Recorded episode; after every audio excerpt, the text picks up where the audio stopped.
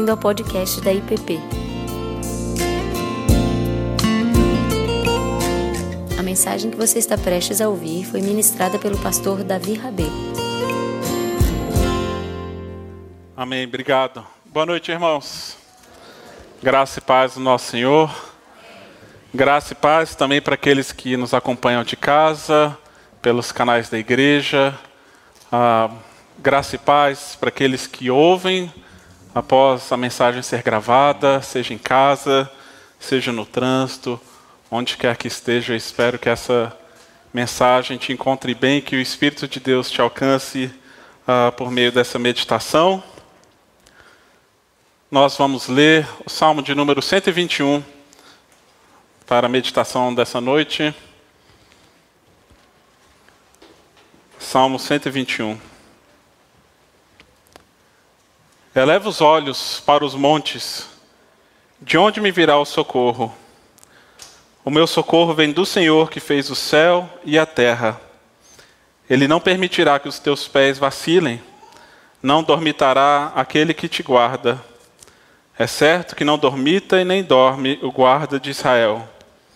O Senhor é quem te guarda, o Senhor é a tua sombra à tua direita. De noite não te molestará o sol, e nem de noite a lua.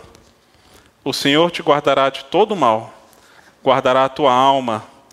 O Senhor guardará a tua saída e a tua entrada, desde agora e para sempre.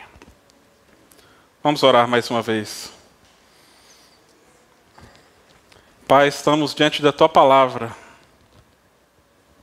e cremos que ela tem poder para transformar nossas vidas.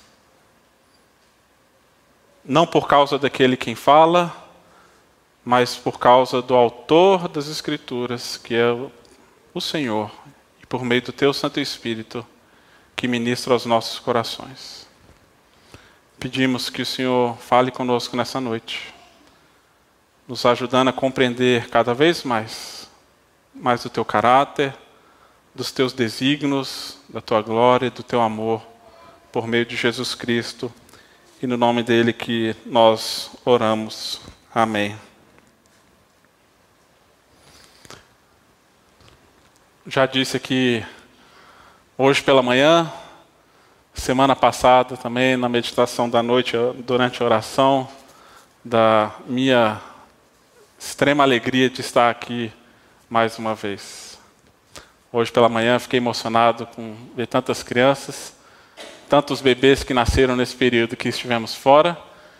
Também a igreja ficou sem reunir durante um período por conta dessa pandemia, então eu sei que tem muitos rostos novos, até mesmo para os que estão aqui, mas para os que nós que viemos de fora, ainda mais, alguns rostos que estamos conhecendo e tem sido um prazer reconectar e encontrar com pessoas que nós amamos e deixamos, mas pessoas que agora nós estamos conhecendo. E para a meditação dessa noite, eu queria compartilhar, obviamente, sobre esse salmo, mas também que isso fosse uma reflexão pessoal, para apresentar também um pouco da nossa história, quem nós somos e do testemunho do cuidado de Deus ao longo desse tempo em que tivemos fora. Para muitos que nos conhecem e me conhecem, desde que eu sou criança aqui na igreja. Ah, talvez não precise de muitas apresentações, mas para outros que estão chegando agora, é, eu sou o Davi, sou casado com a Fernanda, minha esposa está grávida do Natan, nosso terceiro filho. Temos o Levi o Tomás. E ao longo desses três anos e meio nós estivemos fora, como o Tiago disse, e nós agradecemos a oração, o sustento da igreja, a fidelidade ao longo desse tempo em que nós estivemos em Vancouver, no Canadá. Fui para lá para fazer um mestrado em teologia, já era pastor ordenado aqui da igreja desde 2014, ah, mas sempre tive o desejo de continuar estudando e, de alguma maneira, conectar também os estudos teológicos com um pouco da minha formação também na, na área de design gráfico e artes visuais.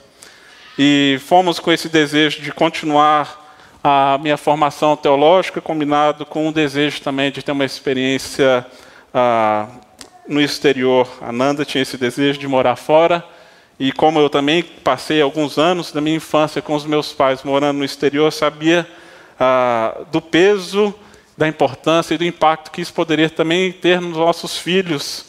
Ah, foi uma experiência marcante para mim enquanto criança.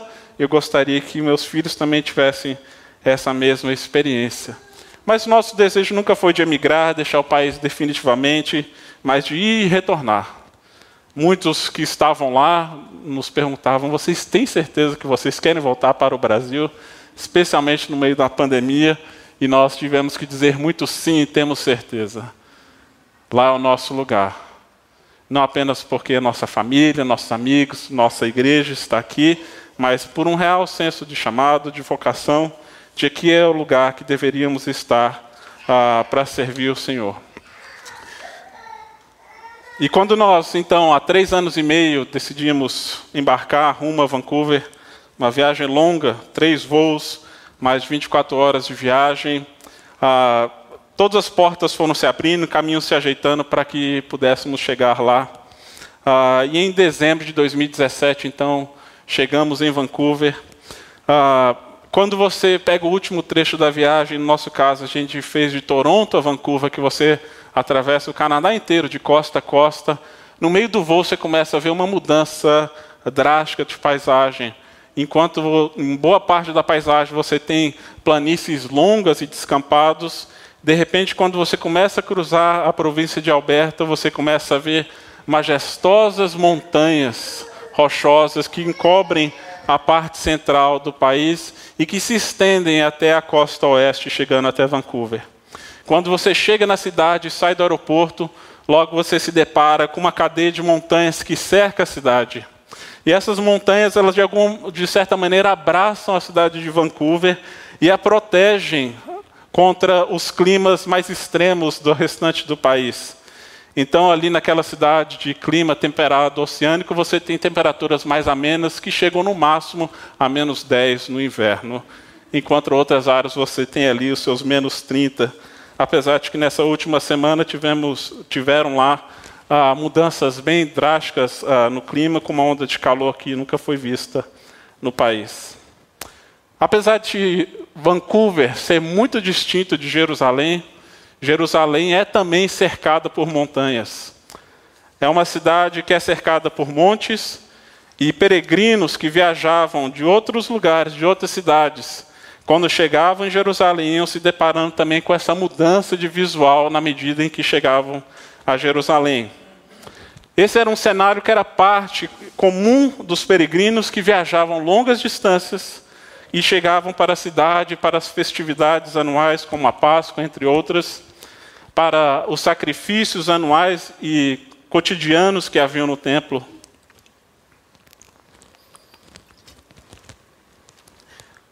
E conhecido como um salmo de peregrinação ou de romagem, este salmo, dentre outros, eram entoados e cantados pelos povos, pelo povo de Israel em suas jornadas e caminhadas.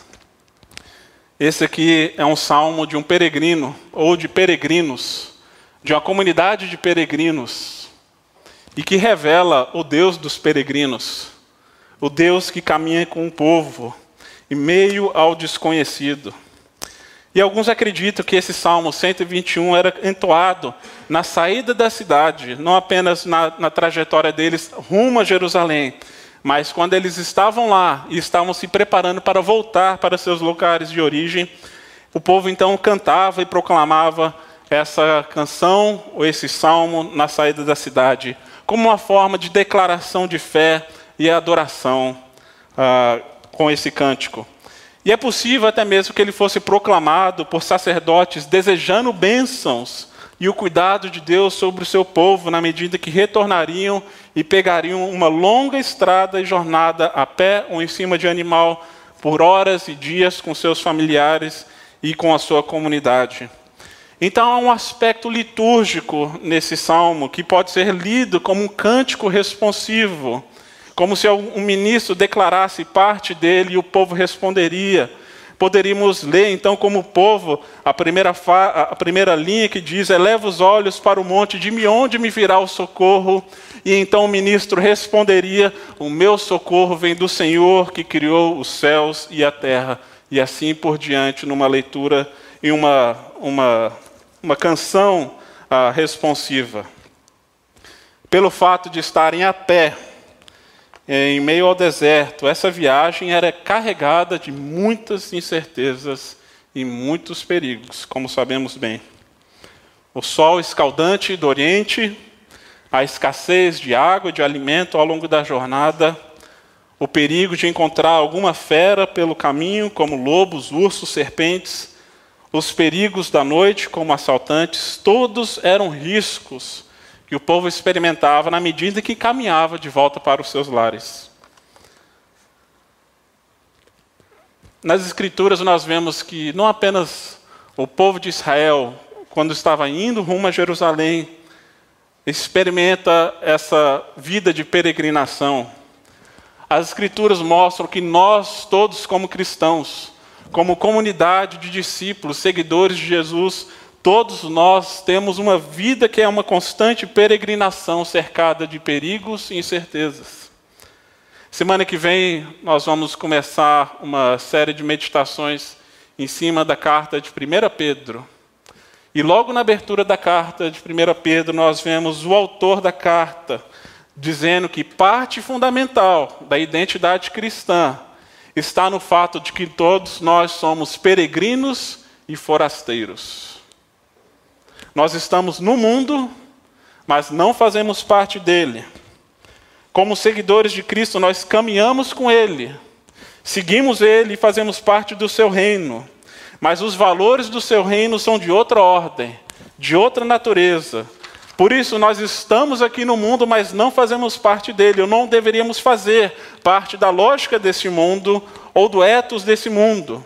Isso não significa que nós não vamos nos preocupar ou nos envolver com coisas relativas a essa realidade. Muito pelo contrário. Nós teremos um engajamento ativo na restauração de todas as coisas. Mas nós carregamos uma esperança que é escatológica, que transcende essa realidade. Nós estamos aqui, mas sabemos que a cidade celestial é a cidade pela qual nós ansiamos que um dia será trazida aqui à terra. Ao longo desse último ano, todos nós temos sentido na pele que há algo fundamentalmente desajustado nessa realidade. Por isso, todos nós precisamos de uma esperança que deve transcender aquilo que vemos. Sentimos mais do que nunca na pele o que significa sermos peregrinos e forasteiros. Ao lidarmos com epidemias, com a pandemia, com incertezas econômicas, políticas, nós podemos, assim como o salmista e assim como o povo, dizer: Eu elevo os olhos para os montes, de onde me virá o socorro? Os peregrinos a caminho de Jerusalém viam os montes, viam as montanhas, eles elevavam seus olhos para a criação de Deus e se perguntavam: de onde vai vir a salvação? E, e não há muito consenso sobre o sentido exato desse verso, porque alguns afirmam que na antiguidade os montes eram vistos como lugar de morada dos deuses. E de fato, alguns carregavam essa cosmovisão. Outros, pegando a interpretação dos pais da igreja, como o professor Hans Bosman, lá do Regent, afirma que os montes são uma, revelam uma linguagem, uma realidade espiritual, de um lugar elevado espiritualmente falando. Outros comentaristas afirmam que, na verdade, as montanhas representam uma ameaça, porque ali se encontram os perigos, em meio aos vales. Mas se nós olharmos para outros salmos, como o Salmo 125, nós vemos uma descrição belíssima dos montes de Jerusalém como sendo um sinal de proteção para a cidade. Nós cantamos a canção baseada no Salmo de 125, que diz: como em redor de Jerusalém estão os montes, assim está o Senhor em derredor do seu povo, desde agora e para sempre. Então o povo olha para os montes que cercam a cidade, quando eles entram e estão saindo da cidade. Eles lembram da proteção e, do, e se perguntam de onde virá o socorro. De onde vem o alívio, a esperança, a paz, a proteção em tempos de tantas incertezas e mesmo de perdas? Nosso tempo fora foi uma experiência extraordinária e nós somos profundamente gratos por essa oportunidade de um rico aprendizado, vivência familiar transformadora que marcará as nossas vidas para sempre. Uma intensa experiência acadêmica, bastante rigorosa, que me desafiou intelectualmente e espiritualmente e ampliou meus horizontes em termos de reflexão teológica, mas também da compreensão do reino da Igreja do Senhor Jesus. O contato com outros povos e nacionalidades muito distintas, pessoas de outras tradições, línguas, culturas que se reuniam ali no Regent e na cidade de Vancouver, que é uma cidade bastante global como sinal da multiforme graça e sabedoria de Deus que se revela não apenas naquilo que é uniforme, mas naquilo que é diverso também. E uma beleza natural extraordinária com as montanhas que se encontram com o mar, que podem ser vistos de qualquer ponto da cidade. A vivência em um ambiente onde você percebe que políticas públicas também podem funcionar. Mas, ao mesmo tempo, foi um período marcado por muitas incertezas as coisas funcionaram muito bem até a gente chegar lá. Mas à medida que nós fomos nos ajustando, nós fomos vendo o quanto que aquilo que eram as nossas seguranças aqui nos faziam falta lá. E longe de todas as nossas bases de que nos davam segurança, família, igreja, emprego, amigos próximos, uma cidade que nós conhecemos, uma cultura que nós conhecemos, quando nós nos vimos longe disso, vimos o quanto que nós precisávamos nos apegar a esse Deus que é o Deus do socorro. Como nós éramos completamente dependentes do cuidado, da graça e da misericórdia de Deus. E esse salmo nos lembra que, independente das circunstâncias da vida, é o Senhor quem define a nossa realidade e não as circunstâncias.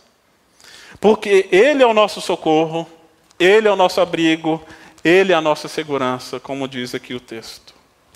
Para o teólogo Walter Brueggemann, a resposta simples, direta e inequívoca ao verso 2 é que Yahvé, o Senhor, é o único necessário e suficiente fonte de socorro e proteção a todos que necessitam. E por isso os versos seguintes nós podemos ler tanto como uma bênção empretada ah, sobre os peregrinos, como também uma descrição do caráter do Deus dos peregrinos. Por isso a jornada cristã tem mais a ver com o Deus Criador do que com nós mesmos. E a nossa realidade, ainda que marcada por montanhas e vales, tempos alegres e momentos de dor, tempos de bonança e de escassez, diz mais respeito a Deus do que a nós mesmos. E nós precisamos enxergar as nossas vidas, a nossa existência, a nossa história à luz da história de Deus e daquilo que Ele está fazendo por meio do seu povo para a sua própria glória. Então é Ele quem define a realidade, Ele quem traz sentido à nossa existência e, dá, e, dá, e traz luz para o nosso caminho. E aqui o texto, na continuação dele, revela três aspectos do caráter de Deus que gostaria de ah, olhar para eles ah, rapidamente. Primeiro diz respeito a um Deus criador verso 2 diz que o meu socorro vem do Senhor que fez o céu e a terra. A afirmação de que Deus é criador, em primeiro lugar, nos dá a segurança e a certeza de que a vida tem ordem, de que a criação tem ordem, porque ela tem um Criador e ela não foi abandonada pelo seu Criador, apesar de vivermos em um mundo marcado pela queda. Ainda que experimentemos as incertezas e os perigos, sabemos que há um Deus cujo caráter é bom, que criou o universo, o cosmos, os astros, a lua, as estrelas, o sol e tudo que nele há, tudo que há na terra. E ele preserva a sua criação porque ele a ama. Para a sua própria glória, ele se alegra e governa os astros. E na antiguidade, muitos povos atribuíam ao sol e à lua um caráter divino. No Egito, por exemplo, nós temos o, deus Ra, que é atribuído, é associado ao sol e é o principal deus da religião egípcia, Na Babilônia nós temos Samas ou Shamash, que era adorado também como Deus Sol, cujo templo foi reconstruído pelo próprio Nabucodonosor, que aparece no livro de Daniel. E essas divindades, elas eram atribuídas às bênçãos como também maldições. Elas faziam tanto bem como o mal, e o caráter deles é duvidoso. Contudo, nós lemos aqui a descrição de um Deus que é bom, que cria, que cuida, que guarda a sua criação, a sua criação, o teatro da sua glória que revela o seu poder, a sua beleza e a sua sabedoria. O sol e a lua são obras de suas mãos, não são divindades. E ele criou para o seu próprio deleite. Quando nós lemos o Salmo 104, diz: Ó oh Senhor, que variedade de coisas criaste, fizeste todas elas com sabedoria, a terra está cheia de suas criaturas. Ali está o oceano vasto, imenso, cheio de seres de todo tipo, grandes, pequenos. Por ele passam navios e o Leviatã, que criaste para brincar no mar. Todos dependem de ti para lhe proveres o alimento que necessitam. Deus criou até mesmo monstros marinhos, o Leviatã, não sabemos que tipo de ser é este, se é uma baleia, um dinossauro, um ser desconhecido para nós. Mas algumas versões falam que ele criou para se divertir, para o seu próprio deleite, como se fosse um bicho de estimação de Deus. E esse mesmo salmo continua dizendo que é o Senhor que alimenta e sustenta toda a sua criação, todos os animais que, que andam sobre a terra e estão debaixo do mar. Um tempo atrás, falando na escola dominical aqui para a igreja, afirmei como que João Calvino descreve a criação como a escola das feras, na qual educa a igreja a confiar e a descansar no cuidado de Deus. Por isso, Jesus ensina aos seus discípulos: olhai os lírios do campo, observem os pássaros. Eles não ajuntam e nem colhem, mas Deus os sustenta. Vejam os lírios, eles não trabalham nem fiam, mas nem mesmo Salomão, com todo o seu esplendor, se vestiu como um deles. Porque o Deus, o Criador, em quem em última instância nos sustenta, Ele ama os animais, os passarinhos, quanto mais nós, criados Sua imagem e semelhança. Então nós vemos a descrição de um Deus Criador, mas também vemos a descrição de um Deus que é vigilante, dos versos 3 a 4 ele não permitirá que os seus pés vacilem, não dormitará aquele que te guarda. É certo que não dormita e nem, e nem dorme o guarda de Israel. Então nós vemos aqui o caráter de um Deus vigilante.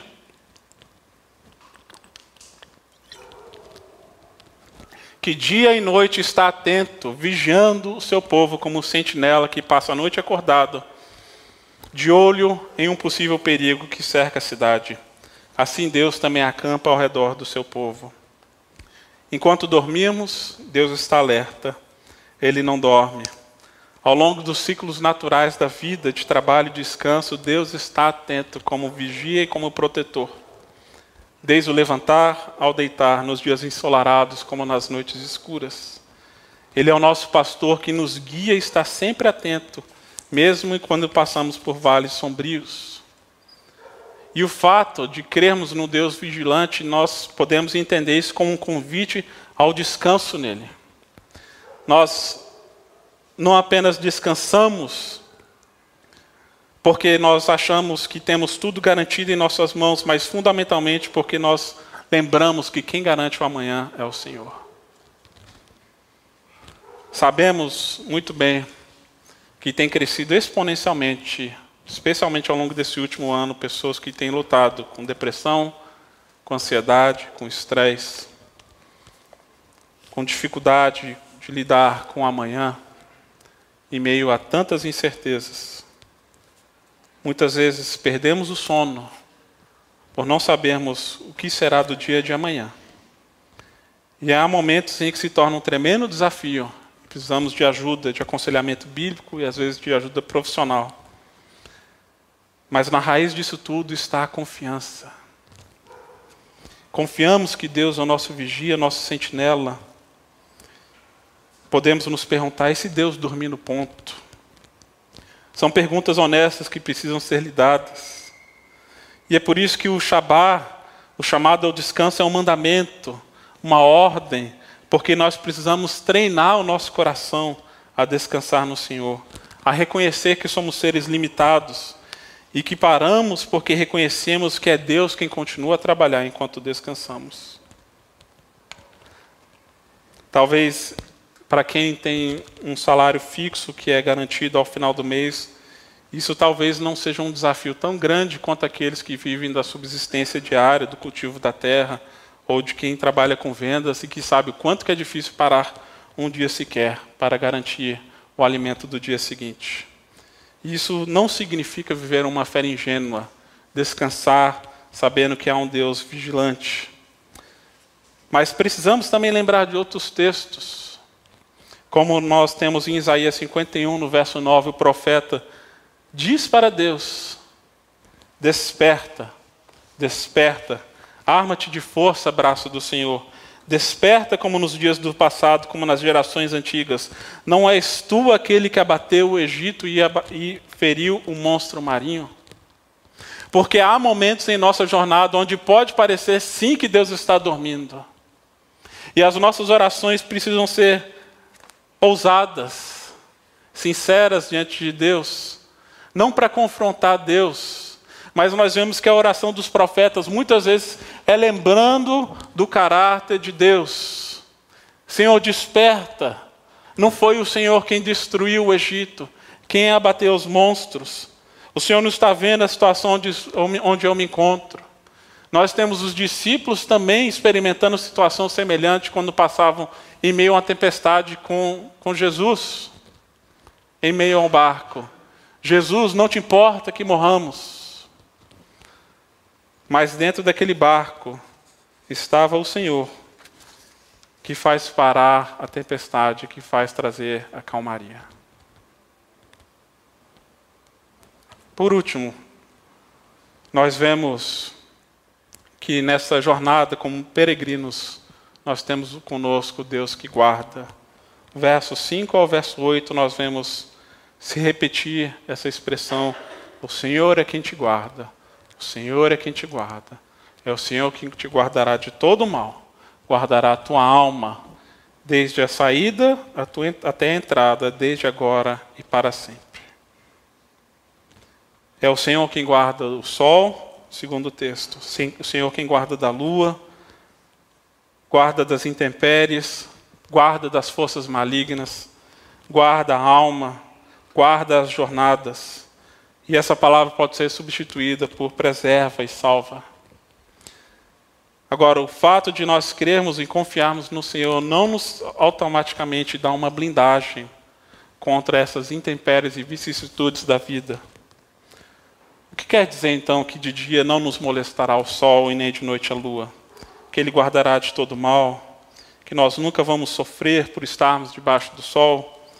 a gente sabe muito bem que esse não é o caso. Essa última semana, nós vimos no Brasil uma onda de frio que atingiu o sul e o sudeste do país, onde nós tivemos moradores de rua morrendo por conta do frio.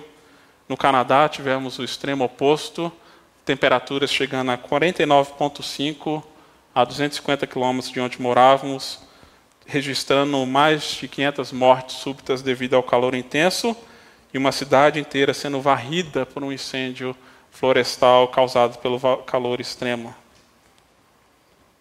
Nessa realidade, debaixo do sol, como diz o pregador de Eclesiastes, vivemos, vivemos dias de guerra e de paz. Sofremos tragédias e perdas. Há tempo de rir e há tempo de chorar. E sermos seguidores não nos blinda dessas realidades. E que proteção é essa? Que sombra é essa que Deus nos dá então? Letícia, você poderia colocar, por gentileza, uma imagem na tela? Essa é uma imagem que eu criei, uma gravura para o meu parte do meu projeto final no Regent esse projeto foi intitulado Debaixo do Sol, onde eu procurei retratar as alegrias e dilemas da vida debaixo do sol, mostrando a presença de Cristo nas Escrituras E como também Deus se revela e interage com a nossa cultura brasileira. E essa foi uma das imagens.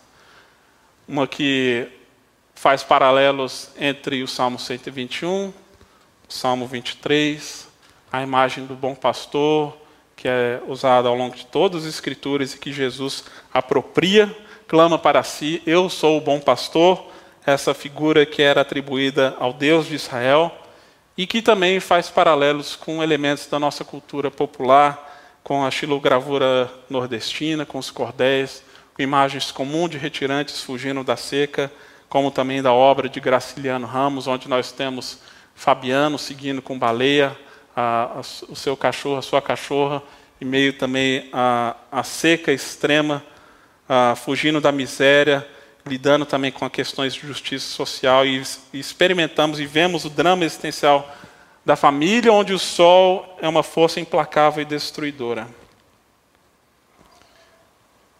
Mas eu procurei trabalhar com esses elementos, pensando à luz desse texto, de Jesus como um bom pastor que caminha conosco no deserto.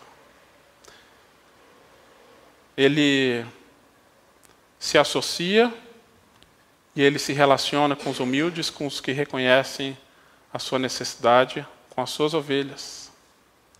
Curioso que na obra de Graciliano Ramos não há a descrição do nome dos filhos de Fabiano, o personagem central do romance.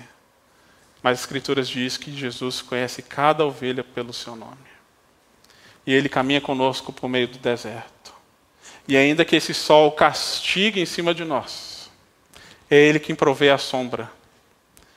Nós somos como ovelhas indefesas, mas nós temos um bom pastor que carrega o universo debaixo de sua capa. O que significa então que Deus é a nossa sombra? É um Deus que se identifica com os humildes. É um Deus que está no deserto conosco, que está ao nosso lado. Que mesmo debaixo do sol, ele traz o alívio necessário para suportarmos as pressões intensas que muitas vezes parecem insuportáveis. Ele é o bom pastor que nos guia aos lugares de descanso. E ele, com seu espírito, traz a paz que transcende todo entendimento, que nos dá vislumbres de sua glória em meio ao fogo, que coloca pessoas para caminhar conosco, para orar conosco, mesmo quando nós muitas vezes perdemos as forças para orar por nós mesmos. Como eu disse no início, quando decidimos nos mudar, muitas portas se abriram para chegarmos em Vancouver. Mas logo na nossa chegada, com notícias de perdas, de enfermidades, de entes queridos, Houve momentos onde eu cheguei a questionar se eu havia feito a escolha certa. Mas no meio disso tudo, Deus usou pessoas, amigos, circunstâncias inesperadas que serviam como sombra. Não impediam o sol, ou no nosso caso, o frio, de machucar, mas traziam alívio em meio à nossa jornada. Quando eu me acidentei lá, precisei passar por uma cirurgia no braço trago algumas lembranças aqui, na forma de pinos. Nós não tínhamos parentes ou familiares para ficarem com crianças, nem mesmo a Fernanda podia ficar comigo no hospital. Mas Deus já havia mandado o Antônio Carlos e a Regina para lá, e o Antônio podia, pôde ficar comigo no hospital. Isso fez uma tremenda diferença. O braço não parou de doer, mas a companhia certamente trouxe alívio quando meu sogro veio a falecer após um câncer. No mesmo dia, os meus pais chegaram em Vancouver. E o pastor Ricardo e a Tininha também. O luto continuou. A dor continuou. Mas as pessoas e o Espírito de Deus fizeram sombra. E trouxeram alívio momentâneo para que pudéssemos passar por essa jornada e não perdermos a fé. E não perder de vista quem é o autor e consumidor da nossa fé, Jesus Cristo. Porque Ele mesmo passou pelo deserto. Ele mesmo passou pela cruz. E Ele saiu vitorioso. O túmulo vazio representa a vitória de Cristo sobre as forças do mal, sobre o pecado e sobre a morte. E essa é, acima de tudo, a nossa esperança eterna. De que Jesus, Deus conosco, caminha junto com o seu povo. Ele está ali sempre presente, mesmo em meio aos vales, desertos, montanhas, dias de, de sol, dias de chuva. Deus está presente. O Deus Criador, o Deus vigilante e o Deus que guarda. Que o Deus dos peregrinos, o bom pastor, te abençoe e guarde na sua jornada diária, lembrando sempre do seu cuidado e presença constante. Amém. Você acabou de ouvir o podcast da IPP. Para saber mais, acesse nossa página em www.ippdf.com.br.